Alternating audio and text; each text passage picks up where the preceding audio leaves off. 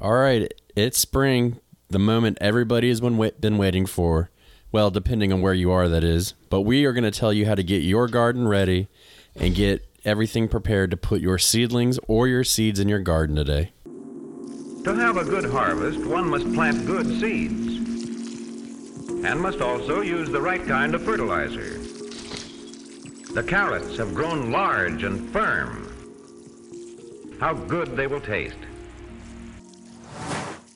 Welcome to the Backyard Gardens podcast, where we talk about all things gardening and give the information out for you to be successful in your garden, whether it's your first or your last. We are your hosts, Ben, the backyard gardener, and Batavia, the front yard gardener, one in the country. one in the city. And this podcast is a companion podcast to the upcoming documentary Backyard Gardens, a documentary about two families growing food for the first time in a world that lacks nutrition. So, what's happening in zone six right now, Batavia? Um, I think we have spring fever.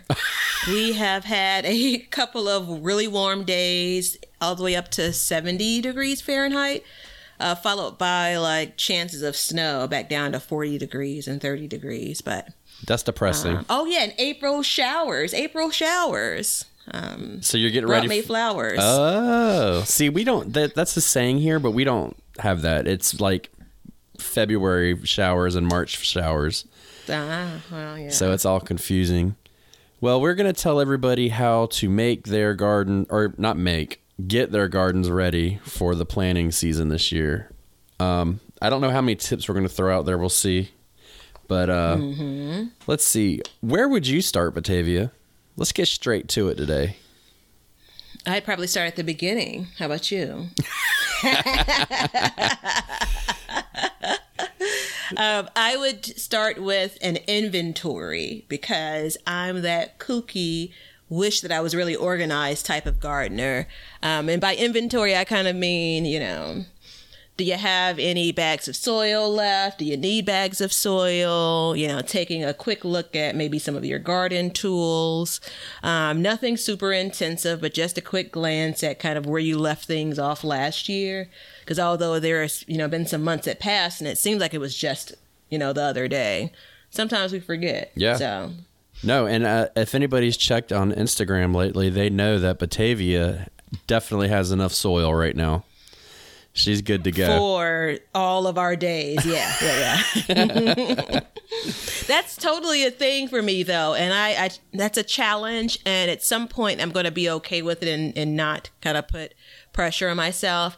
I notoriously overbuy, so if I think I need three packages of a thing, I'm going to buy four just in case. But does it, Um, does the? sometimes I'm sorry. Go ahead.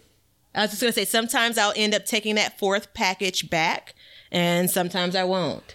I know. Does the know. dirt go bad? Well, that's the great thing about this, right? so no, it doesn't go bad, right? um, I totally bought a bunch of packages of potting mix or potting soil. Um, we're talking like you know probably more than a dozen because I plan on doing a bunch more container gardening uh, this year. Um, and I decided not to try to make up my own mix. I know it would have saved me a few dollars, but yeah, that some compost. Since I don't compost here, I bought a bunch of uh, bags of compost that I've used in previous years, and then finally some good old garden dirt, as Ben would describe it, but most folks would say garden soil. No. So uh, How dare they? Yeah, yeah, yeah, yeah. yeah. No, and I, I- But I started with taking like an inventory of what I already had, and then trying to figure out how much I would need. Yeah. To kind of top beds off and all of that stuff. that's a good place to start. I never thought about actually just sitting back and. I mean, I always take inventory, but it's like piecemeal, and it's kind Mm-hmm, of embarrassing because I'll be like, oh, "Okay, I need to go pick up this," and then it's like I go do something like, "Oh, wait, I need to go get this," and really, it would be so much easier if I could just do it all at once. I would save myself so Mm-hmm. yeah. many trips and so much effort.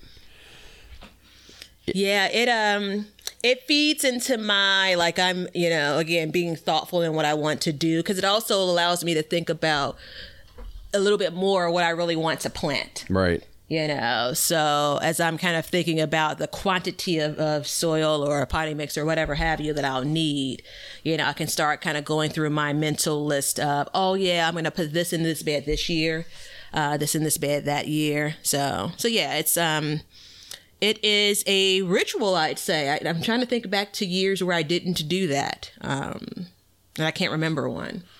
Yeah. I've never bought this much this much soil and compost like I did this time, but yeah. Well, I think one thing, and it, it's a little too late for this. Um, and by the time this comes out, people will literally be ready to plant their gardens. But like in the wintertime, mm organizing everything so that inventory is even easier is a big mm-hmm. thing to do. And I think that's important. And um, that's what I need to do. And I'm going to, I, you know, I, I, I just did a, uh, recorded a video and I opened up my shed and I was and I, I made a point. I walked over the camera. I was like, "You're not gonna see in this shed yet because it is mm-hmm. atrocious mm-hmm. in there."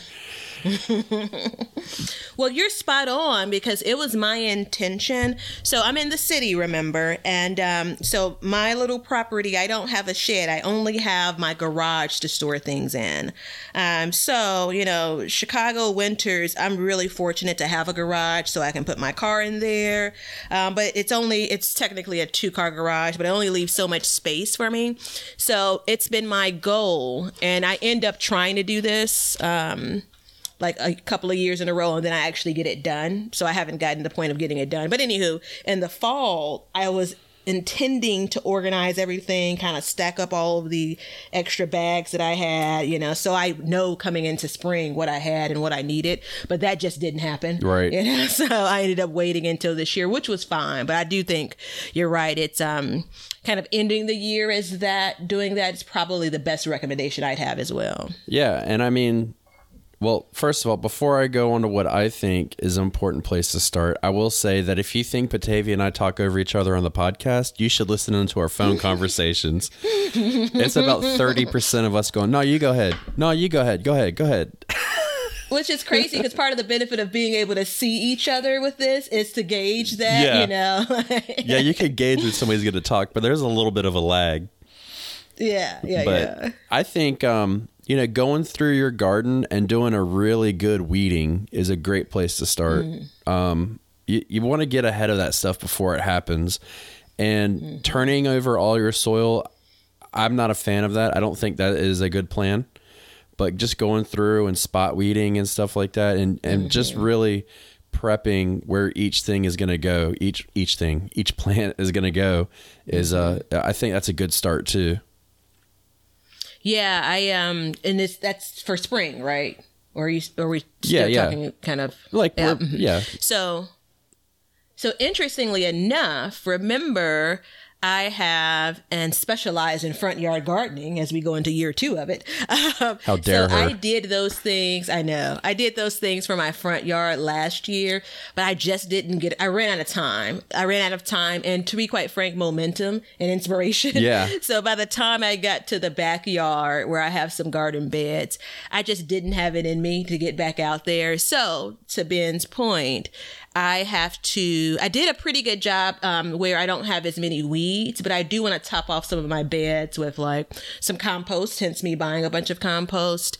Uh, there may be a couple of beds that could use a little bit more soil because you know how that gets compacted mm-hmm. over, you know, the seasons and all. So I do have that as a project for this spring as a part of preparing my garden for the spring. So, well, that was a perfect segue into a, a very good point is adding soil. Mm-hmm. You know, how dare you make me say soil again? By the way, I love it. That's twice you've said it, it is, too. It is. it is. I'm ashamed of myself. but adding dirt is is something that a lot of mm-hmm. people and it your all your beds are not in they they're not directly on top of the ground, right? Some of them are on concrete. Mm-hmm. About half and half in the backyard. Okay. Yeah. So the ones on concrete, you probably have to pay pretty close attention to, right? Mm-hmm. Yeah. Yeah.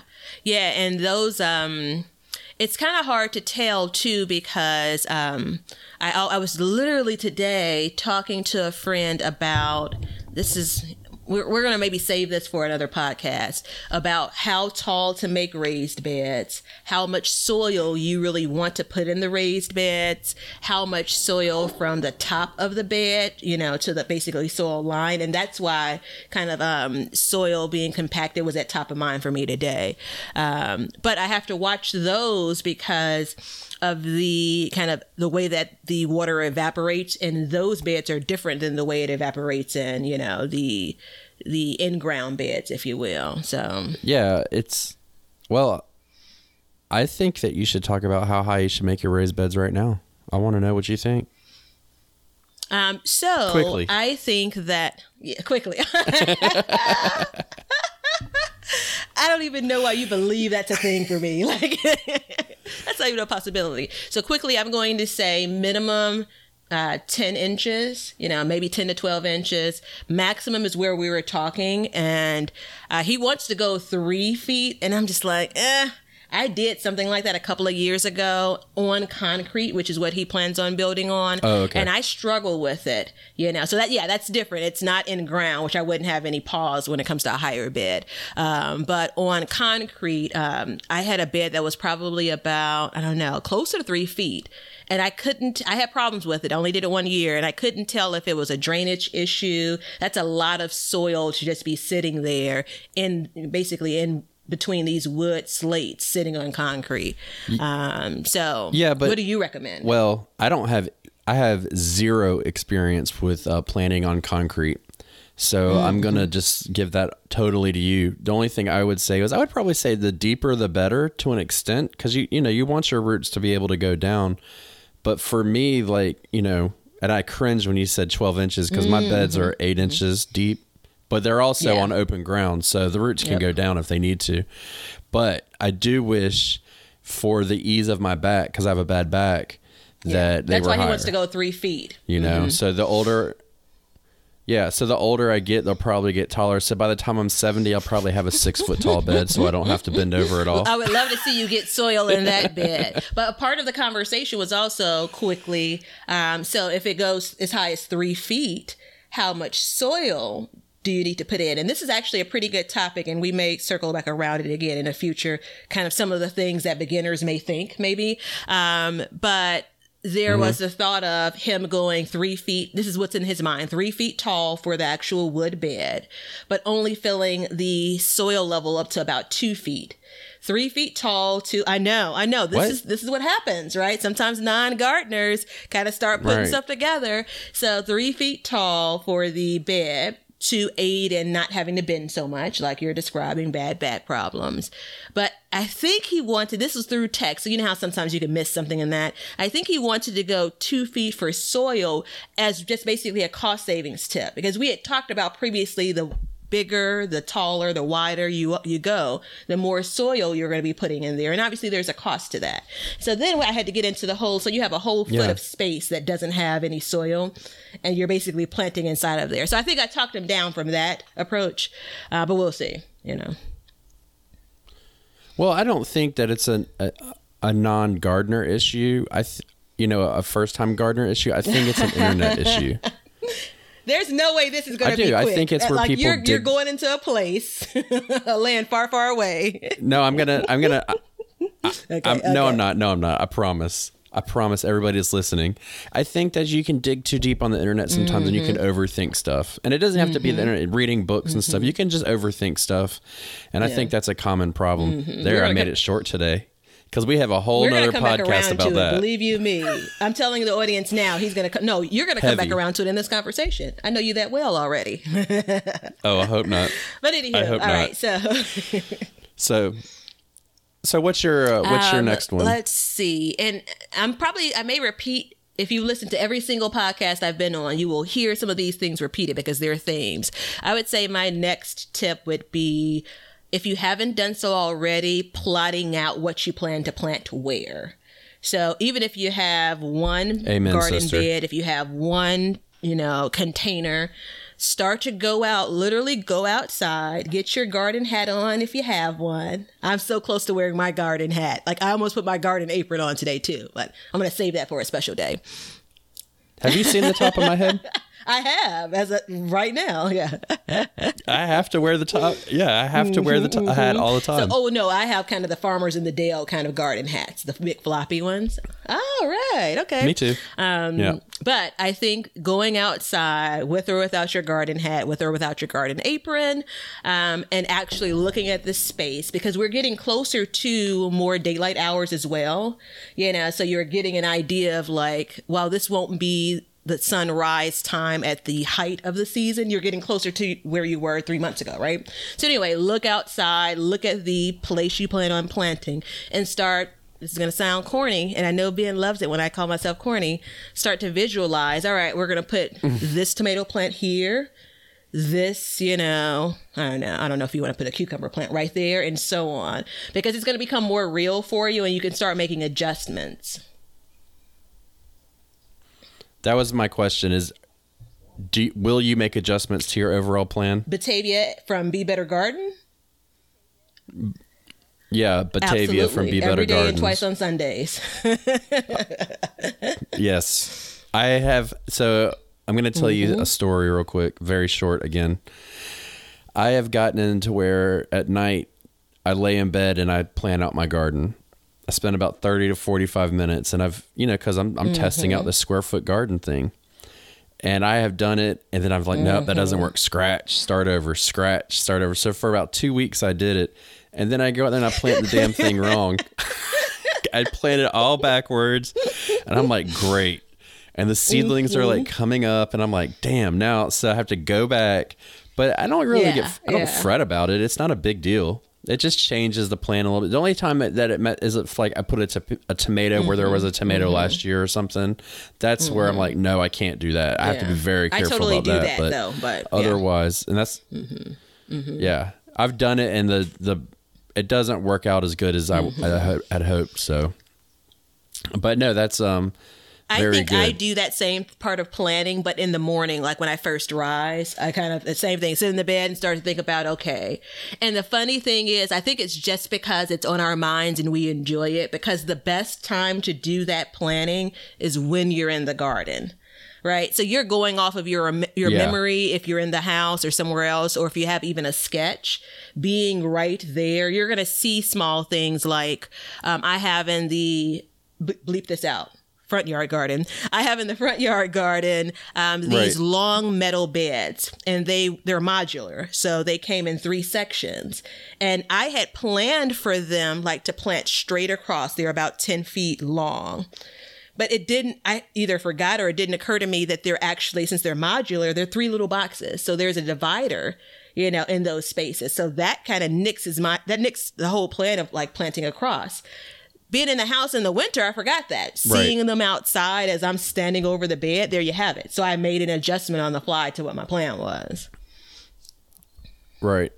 Oh, and actually, I meant to tell you. Remember, we were talking in the podcast about how you didn't think bell peppers were good to plant, and I Hold on, thought let they were. my notes. As a cost savings tip. Yeah, on. this mm-hmm. was like Got yeah, it. cost savings tip. Yeah, I did. You literally have notes. Well, I figured out no, why they. Damn, look at you. Why? You know Why? they do better? Because they're companion plants to tomatoes. Oh, because didn't you tell me in that podcast you recommended planting them near the tomatoes? And I was saying Mm-hmm. it wasn't, I didn't think it was a good cost savings tip because I didn't think it was going to yield as many peppers as one would want. And then we, okay, yeah, all right, okay, yeah, to the Right. point. So when I planted them next to it, and Mm-hmm. I, because I was curious, I, I dug deep, and I was like, oh, okay. And so I figured out that yeah, I can get more tomatoes. I, maybe as a companion plant, and maybe I was just Yeah. lucky, but we'll see this year. But um, so I think my my next tip would actually to once you figure out where you're going, amend the soil.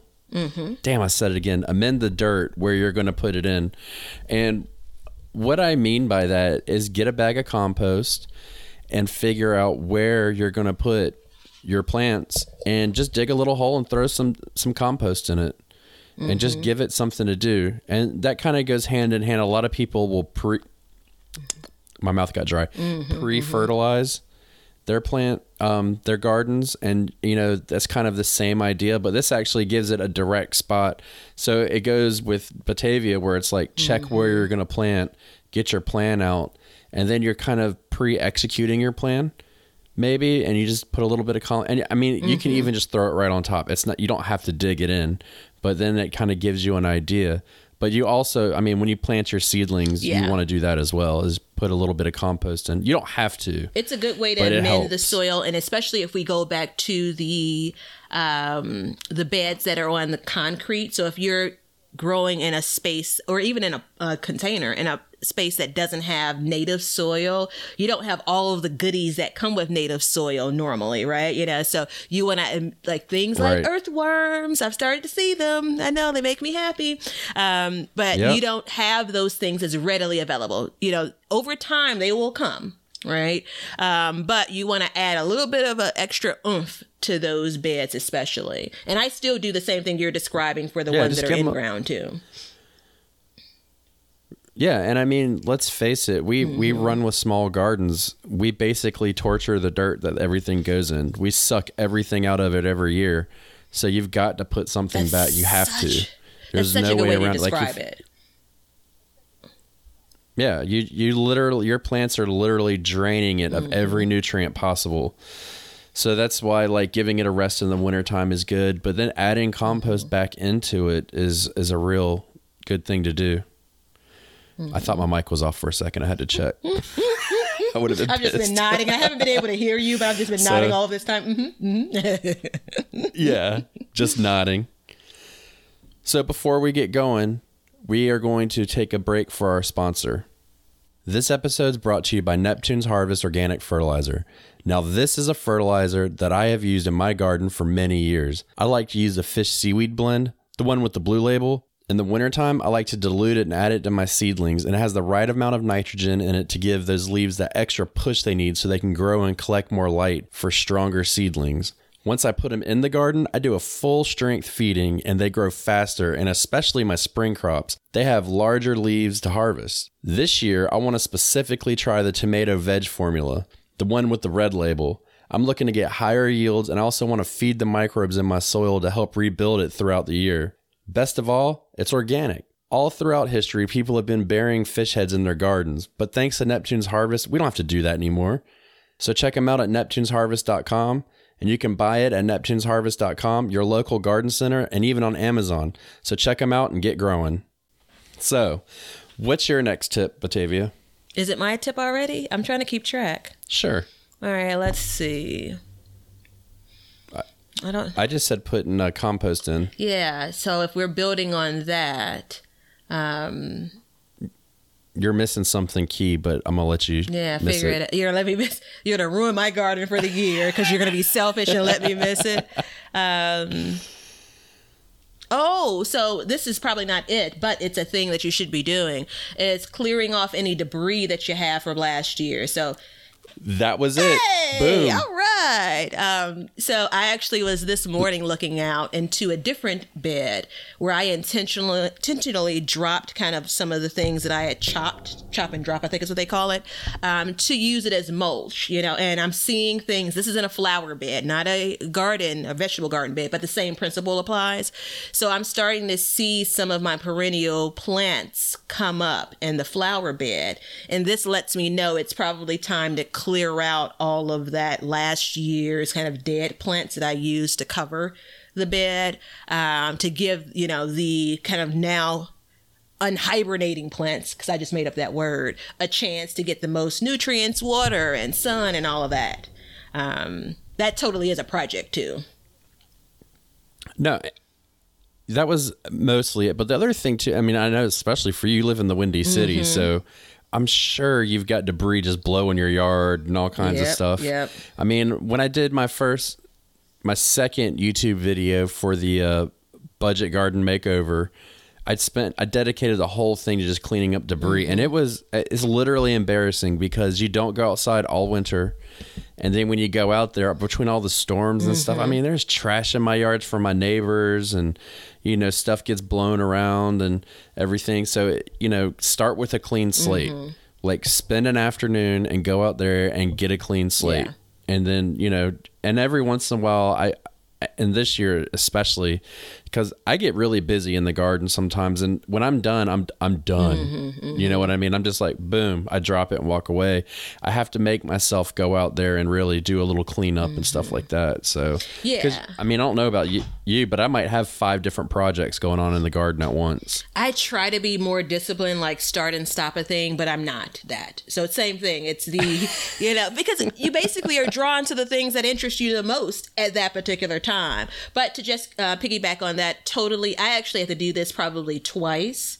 Um, when kind of the weather warms up just enough to feel comfortable getting out of out there picking up trash, and then one more time before I actually get out there to start planting. Because, like you Yeah. said, in the windy city, you know, there's a lot of stray trash that comes around. The number of wrappers that I have to, and not like you know the, Oh, the it's musical crazy. sense, the number of papers and wrappers and all kinds of things I have to pick up. Um, and that's also a mental note that you're getting ready for it too. You know. Yeah. I mean that's that's in my mind that's actually the first step, starting with a clean slate. But it all kind of goes hand in hand. But I'm surprised you you stole one from me, and I don't like that. Well, listen, you were you were dangling it out there. Right? I was I dangled it hard too. all right, so that means you're but up. um, yep, I'm up. So the next thing is um, you know, you've done your inventory, and let's see, are you getting your um, are you are you getting your seedlings out and getting ready to put in? Then get your little hand trowels and upgrade your shovels and all that stuff and clean them up. And if you've got a compost bin, get out there and and give it a good turning because now it's starting to get warm. And um, do you compost? I do not. You know why? Okay. Uh uh Definitely afraid of mice. Okay. They, there's a little animal. Do you have stray cats? You shouldn't have mice. I But, I, um, I can't you live take in the the city. chance. I can't like I'll have to toss the entire garden away. But like, I can't. I just can't take the chance. If you um, I, well, first of all, I'm that way with rats. Mm-hmm, If I had a rat in my house, I'd move. But if you saw what's been in my compost pile, Mm, see, yeah, I walked down there, had a huge possum in there the other See, night, raccoons, all kinds we of do have uh, quite a bit of possums around here. Um, yeah, I just I can't. I can't. Like I could. I just. have you ever can't. seen one? Have you ever seen one play dead?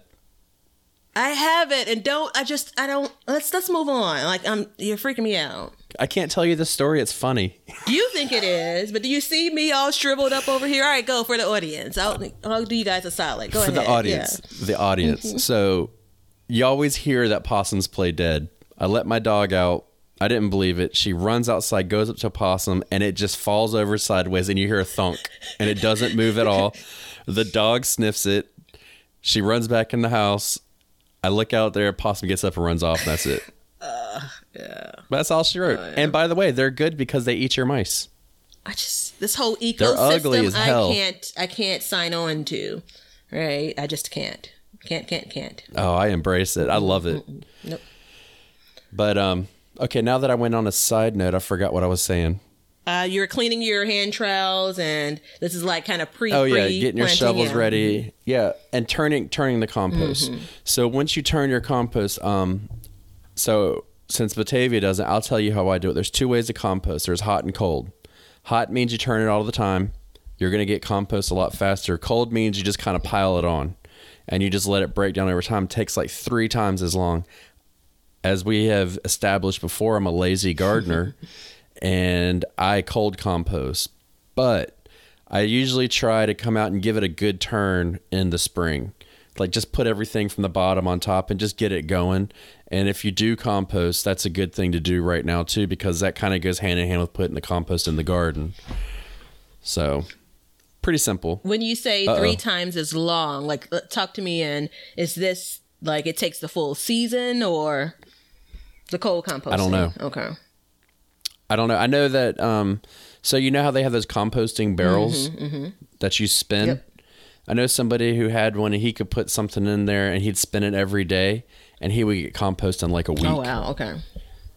But for me, like, I mean, I can dig down, and it depends on what you put in your compost too. Like, I literally put everything in there. Mm-hmm. So, like, peels and stuff don't break down as like orange peels and stuff. They don't break down as fast. But a lot of times, like, I'll turn it over at the end of the year, and there will still be stuff from the wintertime, and it'll be stuff like that that's not totally broken down. But I can't give you a time frame on that. But if you really want to compost, you need to go out there every day Yeah. and just turn it somewhat. Yeah. But you know, it's too much of a pain. Yeah. And I broke my pitchfork and haven't bought a new one, so Um, that's right. I said pitchfork.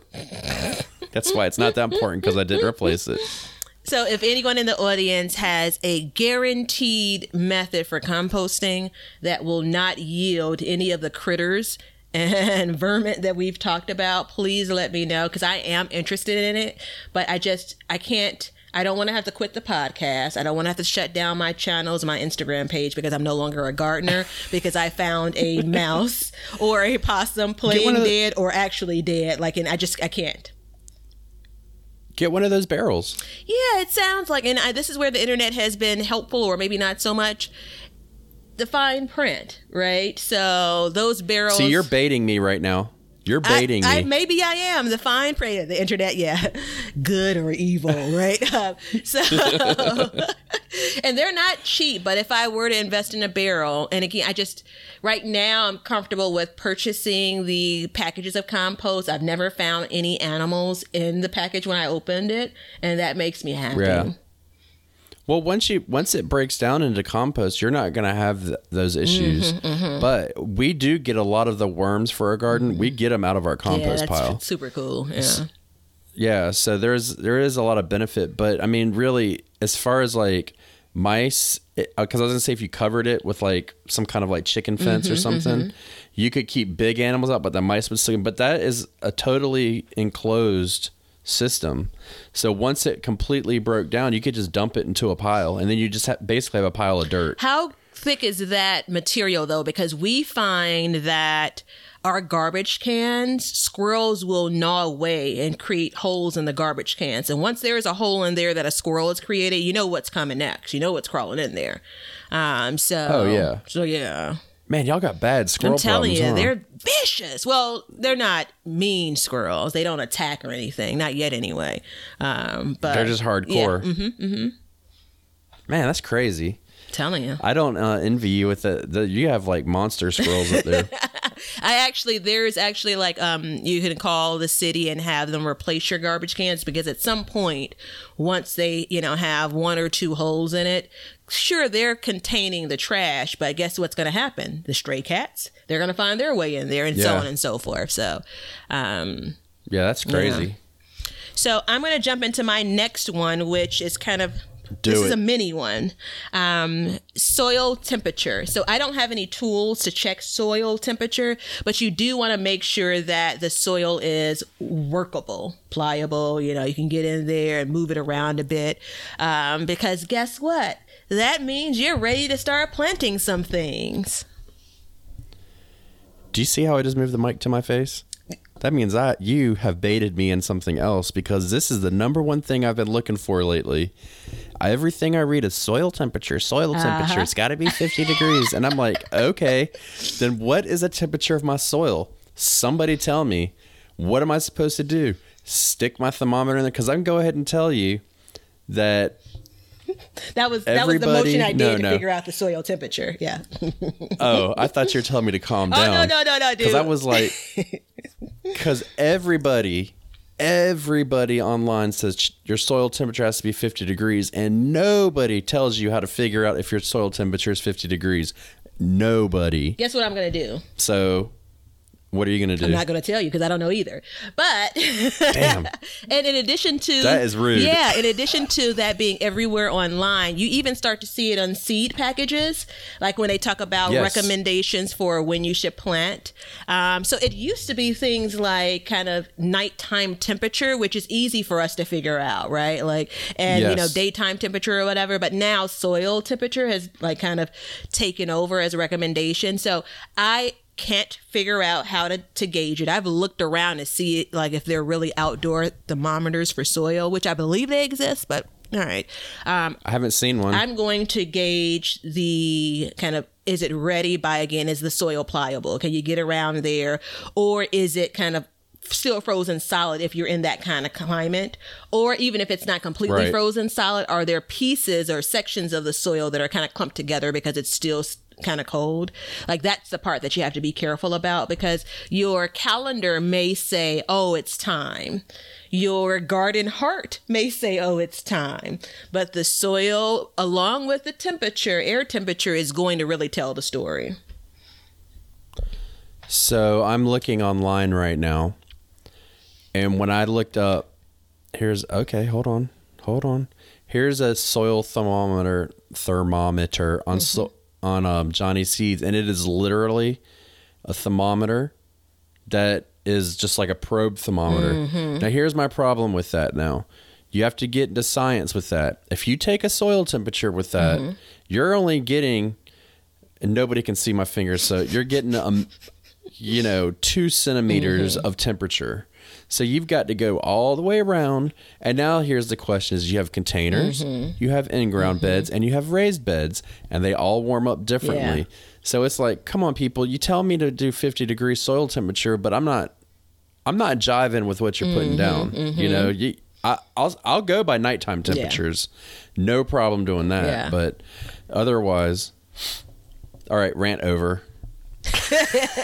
I saw your head tilted to the side, and I knew it was time. Like I knew Yeah. hit a chord there.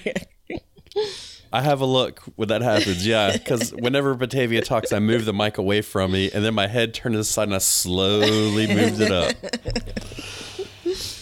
But yeah, that's been bothering me for about a month now. The soil temperature thing's really been bothering me. So I'm glad we weren't Um, able to solve I'm that gonna- this uh, this episode. no, we have not been able to solve that. And as based on what I see, I don't see a way where we're going to solve it. So Garden I think it's bro mysteries. science. Garden mysteries. It yeah. is. It is. But I agree with you by digging your hands in there, you mm-hmm. can kind of feel a little bit of a mm-hmm. difference, but you're not going to be able to guess. Yeah. So I would how about we say we just go off of nighttime temperatures? Let's settle on that. Because if your nighttime temperatures go up 45, let's say you, the ground holds heat. Mm-hmm. So it should be a little bit warmer than 45. Can I give a So- bonus note, which isn't well? I Yeah. think you maybe could do this. So um, remember that I am really trying to extend my season. So I've invested in plastic, six millimeter plastic that I covered one bed consistently with last season. So coming into fall and through winter and now in spring, that bed was covered that bed is notably um, warmer, dare I say, than the other beds that are also sitting on the concrete patio. Um, that Really? yeah, yeah. So that soil is much more pliable compared to some of the other ones. Um, so if you kind of think about, you know. Everything being concealed for that period of time, or even when we've had warmer days, kind of that sun beating down on that plastic and creating, you know, a greenhouse effect. Um, so if you have already invested in it in the winter, consider that, and you may have a different experience with one bed versus another. Um, I have been thinking about it, and at this point, it probably won't happen, but it was my intention to kind of use some of that plastic to get a head start in spring planting, cover it in, let's say, February or something. And then again, start to more slowly warm up that soil and with the hopes of it, it will be warmer than some of the other beds that are uncovered. So that's Yeah. my tidbit. The only one that I had um, personally prepared for this other one is um, learn how to cheat your weather. That's that's connected, I think. Okay. Batavia, Batavia, no, that's it's not quite like that. But Batavia just like froze and looked at me like I was crazy. Well, I, So what I'm saying is, well, you are, but maybe not for this reason. so like for this, for where I am, for instance, my my last frost date's April 15th. We haven't had a day below 40 in three weeks. So what I'm saying behind that is like don't get too brave and go out there and slam your, your stuff in the ground, especially your seedlings that you've been all growing for months and months and months and you're all excited. But learn your weather and look at the forecast. When you get about so most people will give you a 10 day forecast. A 10 day forecast is not very um, not very reliable, but the closer you get to it, you can. Do you have something to say, Potato? No, no, go ahead. Yeah, go ahead. I'm gonna pull up a note here. so what as you get closer to it you just check your forecast and the colder the if it looks like it's not going to get cold you know let's say seven days out it's not going to get close to freezing go ahead and put something out and get you know a week is a big time difference to get a plant started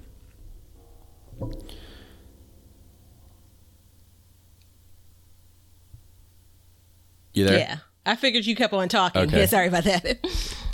Yeah. So the um the you know a week like i said a week is a a, a good chance to just kind of get a head start because it is a week is a big deal and then you just learn how to cheat it but you always always have to look for like cooling winds and stuff like that but you know cheating your weather forecast i think is a good way to do it and putting plastic on your bed is definitely cheating the forecast mm-hmm. but that's a whole different beast and i think a lot of people might not be ready for that. Mm-hmm, mm-hmm. And and using plastic can be very dangerous too. Mm, how so? well, if you look at a greenhouse, for instance, like if you walk in a greenhouse and it's 50 degrees outside, it'll be, you know, 80 in there. So if you walk out and you go to work one day and you happen to have a 75 degree day, you're going to have 95 degrees in that thing and you're going to fry everything in there. That's such an excellent there's- point. hmm and you you have to do so much more. I mean, you don't have to do much more, but you have to be sure, be sure to open it up so the air can get in, and it's still going to be warmer.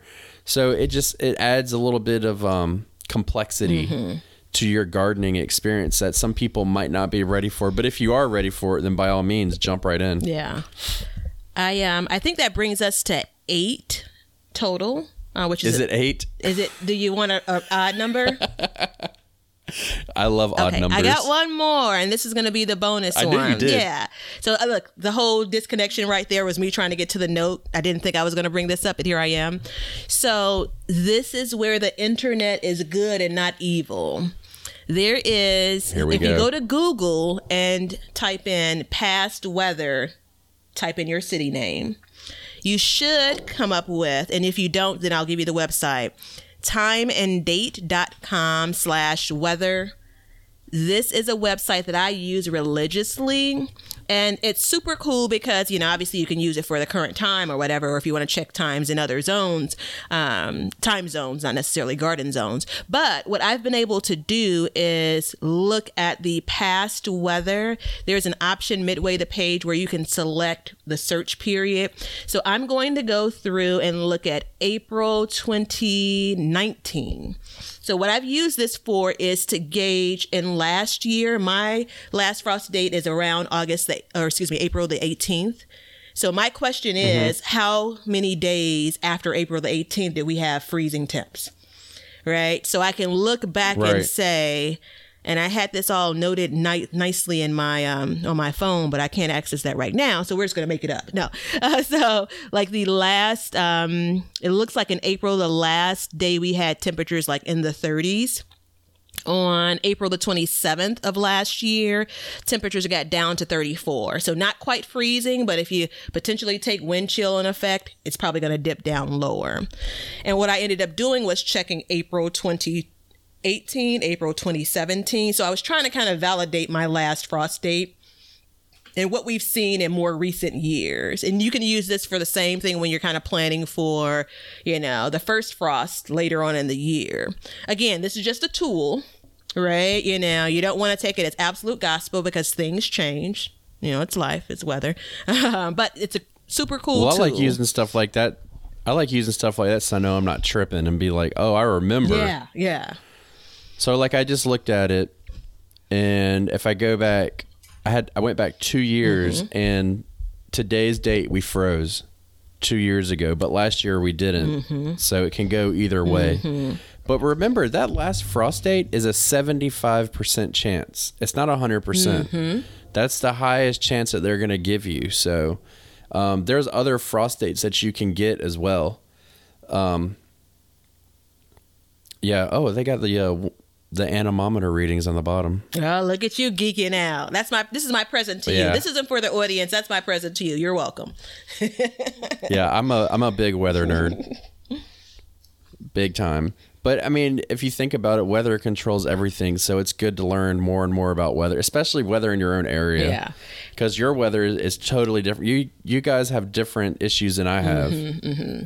I was thinking about that. I was driving the other day and thinking about um, the way you described it when we were talking once before was it takes a longer period of time for me in my zone in my area to get to that kind of constant warm, right? Like our frost dates Yeah. last estimated last frost dates are within a couple of days of each other but as we've been talking my weather has been wholly different than yours over the last month as an example so you guys are going to Oh, get yeah. to hot and stay hot much sooner than we will here Yeah, I mean it's it's insane the way it works. So I could have had my stuff in the ground earlier, but Based on this, you know. Saturday we it was 40 degrees. So if I put a tomato seedling out and it's 40 degrees, would it kill it? No. But it would suffer. Mm-hmm, It would not do as well. It would be more susceptible to diseases and stuff like that. Which is actually a good So- point when it comes to. Um, I have two notes. The transplants. Well, I'll come back to that. The seedlings that I started, and we talked about in a previous episode, the ones that I killed. You remember those? Um, when I talked about them and said they were suffering, yeah. Thanks for you know doing the uh, the uh, autopsy on those with me. Um, so we talked before we knew that they were absolutely dead, and I knew they were suffering. And you said you, you really probably want to put those aside and start over. And you described it as you know they've already gotten off to a tough start. Right, you know, so Yeah. they may struggle as the season goes on, and you have enough time now to be able to kind of start anew and give those seed babies the best chance that they have to become big, strong plants. Um, that's one thing. Second thing is a few minutes ago you said like this is a nice site and there are other sites too. So you don't have to rely on I remember it being much warmer in April, right? And we're notorious for that kind of thing, especially when even as gardeners who garden every year, you kind of can misremember how things were. Like I really thought that April was like going to be freezing all the way through.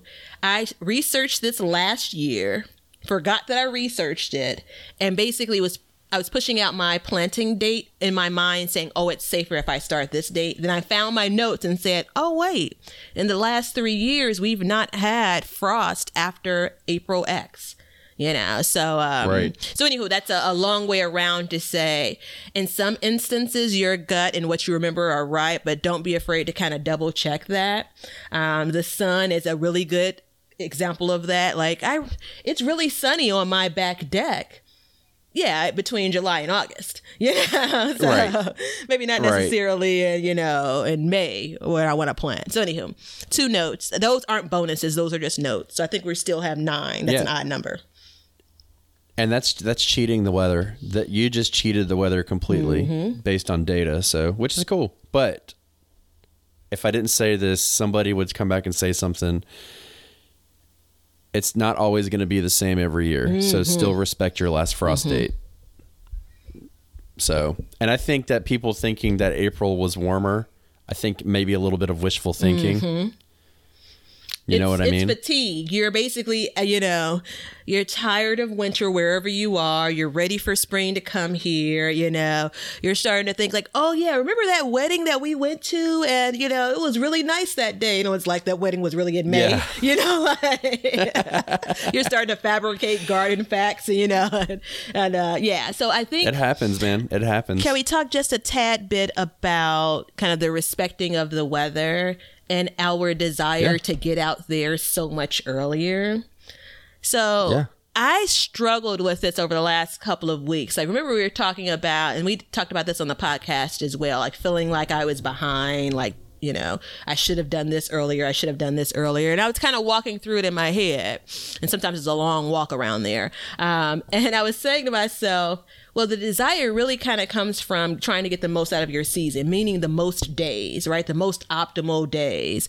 And I really want to plant things earlier because, especially for me, with a shorter season, a shorter growing season, um, I want to take advantage of as many days as possible, but there's it's kind of a risk there too.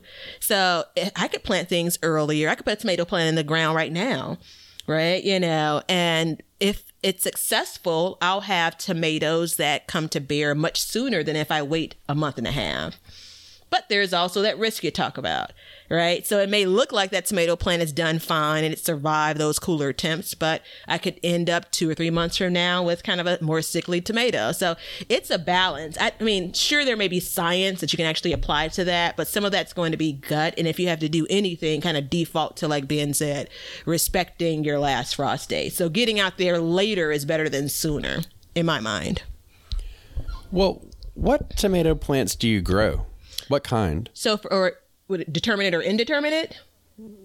No, I don't care about Well, that. I'm talking about that. like the ex- You're talking about like what?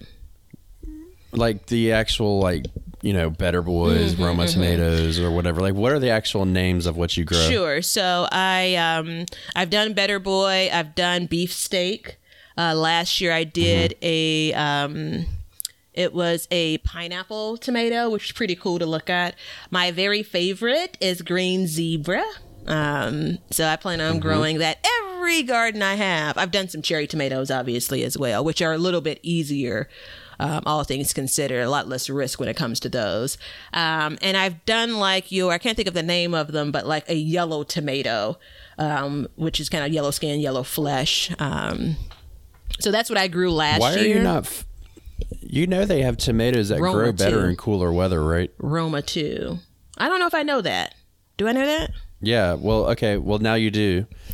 Yeah, they they definitely do. Um, Early Girl is one of them. Mhm, Yeah. Yeah. Early Girl tomatoes, and um, there's I'm looking at a website right now, and they I mean there's all kinds that specific like if I were you, I would look into that because you know your your need to grow something earlier. This might actually help you because you know when your last frost date comes along. I mean, if you go to your little weather thing, you um the one that I built, the is- website that I built, the one that you're talking. Yeah. Okay. yeah, the timeanddate.com that you created and you, you have the patent for. Absolutely. joking, joking. yeah. Yeah. Absolute joke. Um, But uh, what is the um, what is the temperature around then? Around when? Like your low temperatures around your last frost date. Um, it, it's right at thirty some degrees. The lows. Okay, so when you say it's your last frost date, it literally is your last. Like you might be thirty five. Yeah, yeah. I think Okay. the way that I Yeah, looked at it difference. was um, I kind of gauged here is the last time the temperatures temperatures were in the 30s. So I felt there's some safety if it's 40 degrees and above. So that's Batavia's math, right? There's no other, you know, logic behind that. But if it's 40 degrees, even if there's um there's a wind chill that's folded in, I don't expect it to drop a full 10 degrees as an example, right? You know. Right. Okay. Yeah. See, for us, it's it's opposite. It's thirty, and then it's sixty at night Mm-hmm. and up. So But for early yeah, I would- girls, I've grown those before. I've bought them as transplants, and those, as far as I understand, they're not designed to go into the ground earlier, but they are. Um, they take less time to yield fruit. Right, so you may get instead of ninety Okay. days for Yes. a better boy, you may take seventy days for an early girl plant. yeah, which makes sense. Mm-hmm. Never mind. Scratch that. I was talking some bro science. Never mind. That was woo woo. fake news. Fake news. It's all good, man. So, but yeah, so I think, um, you know, based on what we've said today, do you think that somebody could go out and get their garden ready and pretty much have everything they need to get it ready? Like all the knowledge they need to get their garden beds ready? Absolutely. I think we covered all of the things that I personally do in my garden. Mm. Yeah. And all the things if we if i don't do it i aspire to do it so yeah i think those are the pieces that you need right Yeah. yeah, I agree with you. I think um, you know, it's it's not rocket science, mm-hmm. but at the same time there's just little pieces and parts and I, I think of everything we've said the inventory has been the best one so mm-hmm, far. Mm-hmm, By far. I think that's really important and people should do that. But I am going to take us now to everybody's thing that they've been waiting for this whole podcast. They wait for this mm-hmm. the recipe of the day.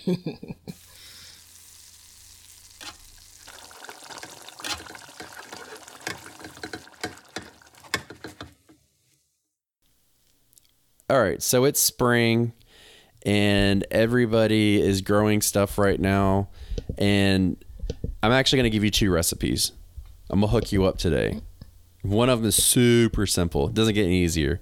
If you've been a good Backyard Gardens listener, a very good one, and you know that I'm a huge fan of snow peas, then I'm going to tell you the best way to cook snow peas. Don't cook them, eat them right off the vine. There you go. Done. Recipe's done. Batavia didn't have to write it down. i have my notepad ready Yep, she had her notepad ready and she didn't have to have it. but in all seriousness, I mean that is the best way. Um, but the real recipe is we're gonna give you um, a Parmesan radish salad because I grow radishes every year because they take 21 days to get to harvest, roughly, and I run out of ways to eat them. So I want to share the love. And I would say that we actually try to go radish heavy on the recipes so people know more ways to eat them. Mm-hmm, mm-hmm. But um, you're going to need some olive oil and lemon juice for the dressing with salt and pepper and then you're going to need some kind of lettuce or green of any anything like that. Um, I personally use um, lettuce. I make my own mix: lettuce, kale, spinach, because guess what? It all comes out of my garden this time of year. And then you're going to want about a cup of sliced radishes, and you want to slice them thin, thin as you can, but you know don't go crazy. And then some shaved parmesan parmesan cheese and you just mix it all together and you make a nice nice salad on a spring day. Um, I know I don't know about you. I have a hard time eating salads in the wintertime. But no, I'm okay spring, with it. Yeah, I'm okay are with you? You're eating good? salad. Yeah, yeah. But I know I get yeah. that. I actually have a video about um, a special salad, and I've not published it because I know a lot of people don't eat salads in the winter. Uh, you should publish it. Stay you tuned. know why I like eating salad out of my garden? Mm-hmm fresh no, out why? of my garden because I don't like cold salad.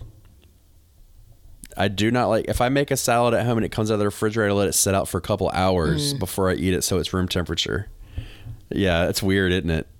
It's not supposed to be cold. So at this time of year, you can make the salad and everything will be nice and warm and refreshing. Right. But nicely done. Remember this. Remember this. If you're going to harvest your greens, harvest them in the morning harvest them in the morning. Don't get them in the afternoon. They'll be full of water, and the cooler weather they'll be more flavorful and mm-hmm. more. I guess plump is the right word. Mm, I like it. it. Okay, we'll stick with it. so get them in the morning and go for it. So pretty easy recipe, I think. Um, you know, I'm a big fan of not making complicated meals, so mm-hmm. that's that. Do you have anything special to tell the people of our listenership today? anything special? Do I always pause and say, What's happening that's special? I feel like you do. I don't know that I do. Well, I mean, I'd probably just say, Hey, tune in to me at YouTube at Be Better. That's B E T T A Garden. Because if you are um, new to gardening or new to seed starting indoors, I am too, and I'm learning and I'm sharing what I learned. So, um, yeah, it's super duper fun. That I, for me, I'm kind of trying to grow everything, so I want to take you all along with me. So that's my special thing to share. Well, I'm just gonna say that on my YouTube channel, The Backyard Gardener, spelled G A R D N E R because somebody stole it before me. How dare they? I uh, I just finished my um, series about a backyard garden makeover on a budget, mm-hmm. and um, we basically made over our gardens and as little money as possible. I think it cost us about $150 when we were all done, and it's oh wow, for nice. us. Yeah, it's a total transformation. And we didn't want to end it now but because of the whole coronavirus situation we just mm-hmm. kind of cut it short because money got is getting a little tight. Mm-hmm. but that's a different story. We, we won't go into that. But we kind of you know just showed you what we've done and basically know that it's this is what it is this year and next year we'll just add more to it. So um, you know my big thing is i don't want people to think they have to spend a, a lot of money all the time on their on their gardens and stuff just just focus on the important parts yeah, that's the reason why there. I like that series so much because it's there's a lot of apprehension around how much both um, time and money that you have to put into a garden, and there is yeah. no have to to it. Right? There are a lot no. of different ways to garden, and as Ben and and family have displayed, you can absolutely do it on a really reasonable budget. So yeah. So for instance, I didn't even put this in the video, but my compost bin, I had everything fall out of the bottom of it right? Every time I opened the door, everything would fall out and piss mm-hmm. me off. Door wouldn't shut. So our chicken coop, we had a we made a, a little frame for a nest box that we haven't used, and the wood's sitting out there. I took the wood apart, screwed it together, and put it in as a little stop. So now stuff doesn't fall way up. And it was zero dollars. I even reused the screws, and it's just little stuff that like that that can make the biggest difference in your life Yeah. and your garden. So that's basically what we've got going on. But um, we are happy you guys are with us. A little short one today. A virtual high five from Batavia. Uh, if you guys have any questions, let us know. And until next time, we will catch you on some more gardening and all that good stuff. Check us out on Instagram and keep it real. We'll talk to you later. See ya. I hope you enjoyed our conversation today. You can find us at Backyard Gardens the Movie on Facebook and Backyard Gardener on Instagram. And YouTube is Backyard Gardener, where I'm doing videos showing cooking and building gardens and gardening tips, all kinds of good stuff.